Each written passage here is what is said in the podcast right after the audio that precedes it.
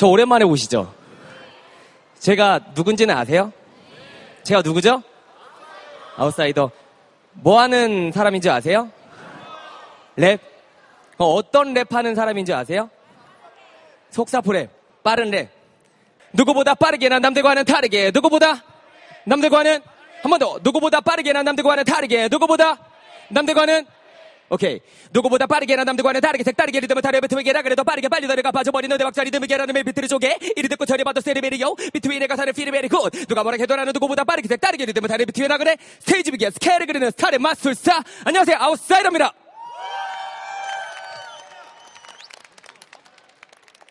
네.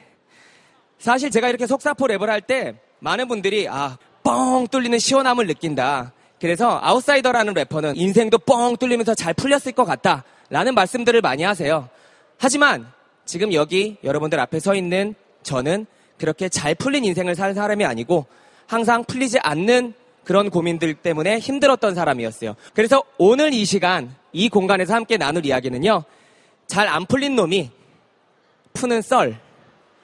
왜 안 풀렸는지, 그리고 앞으로 어떻게 풀어봐야 될지 여러분들과 제 이야기 그리고 여러분의 이야기를 공유하는 시간을 준비했어요. 저는 어렸을 적부터 글을 쓰는 걸 정말 좋아했던 학생이에요. 그래서 저의 장래 희망은 래퍼나 가수, 연예인이 아니라 작가가 되는 거. 그리고 언론인이 되는 게 저의 장래 희망이었어요. 매일같이 글을 쓰는 그런 학창시절의 삶을 살다가 대학 수학능력 시험을 봤어요. 결론부터 말씀드리면 저는 대학 수학능력 시험을 망쳤어요. 모의고사 성적보다 97점이 떨어졌어요. 그때 너무나 힘들었어. 왜냐? 우리는 초등학교 6년, 중학교 3년, 그리고 고등학교 3년, 총 12년이라는 시간 동안 대학을 위해서 혹은 어떤 꿈을 위해서 치열하게 공부하고 경쟁하면서 살아왔잖아요. 근데 단 한 번의 시험으로 인해서 내 꿈이 바뀔 수가 있다는 게 너무나 힘든 상황이었어요. 수능도 끝나고 수시도 끝나고 졸업을 앞두고 학교를 연락이 하나 왔어요. 서울시청에서 연락이 왔어. 아, 받지 않아간 상장이 하나 있는데 상장을 찾아가라. 근데 시청에서 일을 하시는 공무원 아저씨께서 저한테 이런 말씀을 하시는 거야. 아, 자기가 여기서 10년 정도 일을 했는데 전국에서 1등한 학생이 상을 안 받아간 게 처음이라는 거야. 그래서 이게 무슨 말인가 하고 자세히 다시 한번 여쭤봤더니 고등학교 3학년 때 마지막 나갔던 전국 논술 글짓기 대회에서 전국 1등을 한 거예요. 상을 못 받았어요. 왜냐? 학교에 연락을 했는데 담당자분이 바뀌셨는지 연락이 누락됐고 집에 전화를 했는데 저희 어머니 아버지께서 일을 나가셨기 때문에 집에 전화를 받는 분이 한 분도 안 계셨어요. 그래서 아무도 연락을 받지 못해서 저는 전국 1등을 하고도 상장을 받지 못했어. 누군가의 잘못으로 인해서 이런 상황에 닥쳐본 적 있으세요? 어땠을 것 같아요? 억울하죠? 또 어땠을 것 같아요? 짜증나죠? 또 어땠을 것 같아? 열받아. 억울하고 짜증나고 열받고 그 당시에 나는 원망할 대상이 필요했었고 전화를 받지 않은 엄마가 너무나 원망스러웠어. 그렇게 엄마를 원망하는 그런 생각을 하면서 결국 저는 원하지 않는 대학에 원하지 않는 과에 편입을 위해서 진학을 하게 됐어요. 원하지 않는 것을 하면서 살아가는 하루하루가 너무나 지옥 같아서 제 안에 쌓인 원망들, 제 안에 쌓인 분노들, 그리고 내가 하고 싶은 일들, 이야기들, 이 모든 것들을 아, 어떻게든 쏟아내고 싶었어요. 그래서 랩을 해야겠다라고 생각하고 학교를 때려치우고 무작정 언더그라운드 힙합씬으로 뛰어들었어. 하지만 그렇게 뛰어들었던 언더그라운드 힙합씬은 쉽지 않았어. 쉽지 않았어요. 하지만 나는 쉬지 않았어. 1년, 2년, 3년, 4년, 5년 시간은 지나갔지만 내 열정은 결코 식지 않았어. 힙합이니까, 네. 쉽지 않았지만 쉬지 않고 가사를 써내려갖고 무대에 섰고 식지 않는 열정으로 그렇게 나의 언더그라운드 시절 20대 전부를 8년을 보낸 끝에 드디어 정식으로 TV에 나오는 가요계에 데뷔를 하게 됐어. 하지만 그렇게 데뷔했던 가요계도 쉽지 않았어. 난 어떻게 했을까? 어떻게 했을까? 내 열정은 네 쉽지 않았지만 쉬지 않고 식지 않는 열정을 보였겠죠. 데뷔를 하고 나니까 주변 사람들의 시선이 많이 변했어요. 마치 제가 정말 진짜 연예인이 된 것 같은 그런 대우를 받았었어요. 근데 저는 실제로 데뷔한 다음부터 돈을 한 푼도 벌지 못했어요. 잘 안 됐거든요. 근데 주변 사람들이 지켜 세워주고 주변 사람들이 그렇게 이야기를 해주는 게 너무나 좋고 지키고 싶어서 그런 척을 하면서 살았어요. 친구들에게 뭐 잘 나가는 연예인인 척하고 여자친구에게 좋은 선물 해주고 나 잘 나가 나. 소녀시대랑 친해. 나 빅뱅이랑 친해. 대기실 같이 있었어. 이런 거짓말 이런 농담들을 하면서 잘 나가는 연예인인 척 잘 나가는 20대 젊은이인 척하는 삶을 살았어요. 제가 힘들었던 그 시절에 가장 많이 들었던 얘기가 뭔지 아세요? 넌 지금 잘못하고 있어였어. 넌 지금 잘못하고 있어. 뭐라고? 뭐라고? 더 크게? 아니라고 나는 잘못하고 있지 않다고 당당하게 얘기하고 싶었어. 친구에게, 가족에게, 친척에게, 세상에게 나는 잘못하고 있지 않다고. 왜냐? 내가 좋아하는 일을 선택해서 살아가는 내 삶이 너무나 행복했었고 내 열정이 이끄는 결정을 해서 살아가는 이 삶이 너무나 좋았기 때문에 나는 결코 잘못하고 있지 않다고 세상에게 당당하게 증명하고 보여주고 싶었어.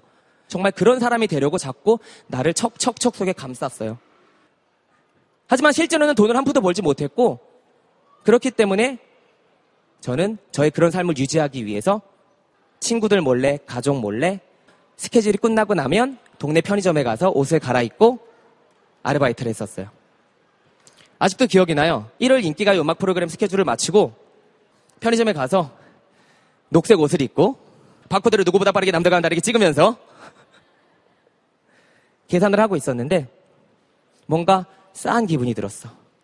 돈을 받으려고 고개를 딱 들었는데 그 앞에 내 여자친구가 있는 거야. 그리고 다음날 문자가 왔어요. 쪽팔린다. 헤어지자. 라는 문자를 받았어요. 왜 나한테만 이런 일이 일어나는 걸까? 전국 1등을 하고도 상을 받지 못해서 원하는 대학, 원하는 수시 입학을 하지 못했던 그 불행했던 일이 왜 자꾸 나한테만 일어나는 걸까? 데뷔를 하고 나서도 돈을 한 푼도 벌지 못하고 힘들었었고, 그나마 편의점을 하면서 친구들에게 잘난 척, 잘 나가는 연예인 척 하는 삶을 살려고 노력하는 나에게 왜 이런 일이 일어날까? 그래서 결심을 했어요. 내 스스로가 답을 찾아야겠다. 내 자신과 진심 어린 대화를 해봐야겠다. 카드도 던져버리고 조금의 현금을 가지고 가방 하나를 둘러매고 자전거를 타고 무작정 나를 찾는 여행을 떠났어요. 그 여행에서 열흘째 되던 날이었어요. 제가 자전거 페달을 밟고 있었던 국도가 어둠에 완전히 잠겼을 때 출구가 나오질 않는 거야. 빛도 보이지 않는 거예요. 다리가 아프고 정신이 혼미해지기 시작했어. 아, 여기에서도 나는 결국 혼자구나. 여기에서도 아무도 나를 도와주지 않는구나. 여기에서도 나는 외톨이구나. 그 어둠 속에서 혼자 버려져 있었을 때 나도 모르게 내 앞을 쌩쌩 지나고 다니고 있는 그 국도에다가 내 몸을 그냥 던져버렸어요. 내 몸을 그냥 던져버리고 끼익 하고 멈춰선 대형 화물 트럭에서 정말 황당하다는 눈빛으로 나를 쳐다보고 있는 트럭 운전기사 아저씨에게 말을 건넸어요. 뭐라고 했을까요? 살려주세요. 제발 저 좀 태워주세요. 지금 너무 춥고 지금 너무 배가 고프고 제발 저 좀 살려주세요. 근데 그 아저씨께서 씩 하고 웃으시더니 나와 내 자전거를 그 트럭에 태워서 거기서 제가 지금까지 먹어본 음식 중에 가장 맛있는 삶은 달걀과 따뜻한 우유를 저에게 사주셨을 때 그러면서 제 등을 토닥여 주셨을 때 그때 느꼈어요. 아, 세상을 원망만 하며 살았었고 혼자라고 생각하고 살았었던 나에게 누군가 함께 할 수도 있는 거구나. 그리고 함께 했을 때 행복해질 수 있는 거구나. 라는 걸 깨닫고 그 여행에서 제가 느낀 저의 부족함과 찌질함을 있는 그대로 가사로 쓰기 시작했고 그 여행에서 만든 음악이 바로 외톨입니다.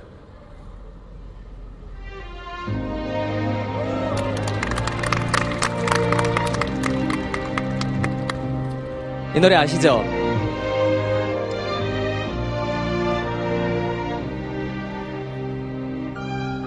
박수! 상처를 치료해줄 사람 어디 없나? 가만히 놔두다가 끊임없이 덧나. 사랑도 사람도 너무나도 겁나. 상처를 치료해줄 사람 어디 없나? 가만히 놔두다가 끊임없이 덧나. 사랑도 사람도 너무나도 겁나. 언제나 외톨이 맘의 문을 닫고 슬픔을 등에 지고 살아가는 바보 두 눈을 감고 우두기를 막고 캄캄한 어둠 속에 내 자신을 갖도 365일 1년 내내 방황하는 내 영혼을 쫓아 길을 잡은 잭스페로 몰아치는 허리케인 졸라매는 허리끈의 방향감을 상실하고 길을 잃은 소리꾼 네가 내 숨막히는 또 다른 나와 싸워 그녀가 떠나갈 때 내게 말했었지 너는 곁에 있어도 기는 게 아닌 것 같다고 마지막 뺏겨버리는 칼날 같은 사람 심장이 얼어붙은 차가웠던 사랑 그에게 1분 1초가 사는 게 사는 게 아니야 매일매일이 너무나 두려워 매일매일 누가 날좀 꺼내줘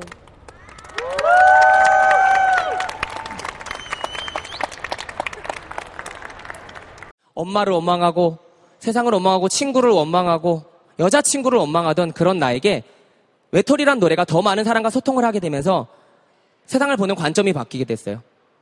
아, 정말 중요한 건 내가 히치하이킹을 하면서 살려달라고 처음 보는 타인에게 누군가에게 부탁을 했을 때처럼 왜 나는 누구에게 솔직한 고백과 부탁을 하지 못했을까? 그러면서 왜 세상을 탓을 하고 엄마를 탓하고 여자친구를 탓하는 그런 삶을 살았을까를 처음으로 깨닫게 됐어요. 중요한 것은 예쁜 척, 강한 척, 있는 척, 깨끗한 척, 센 척, 잘난 척 하는 게 아니라 그런 척, 척, 척 속에 사는 게 아니라 있는 그대로의 나 자신을 솔직하게 외로울 때 외롭다고 이야기했을 때 우리는 함께 살아갈 수 있겠구나. 자기 자신을 솔직하게 인정하고 꺼내놓는 것, 그게 얼마나 큰 힘을 가지고 있는지 여러분도 느끼셨으면 좋겠어요. 그리고 마지막으로 내 자신의 솔직한 고백, 아픔을 있는 그대로 꺼내놓으면서 했을 때 여러분 모두도 자기가 세상과 동떨어져 있는 아웃사이더라고 생각하는 많은 사람이 있겠지만 여러분 모두도 인사이더가 될 수 있다고 생각해요. 내 안에 나를 솔직하게 꺼내놓는 여러분이 되세요. 아셨죠?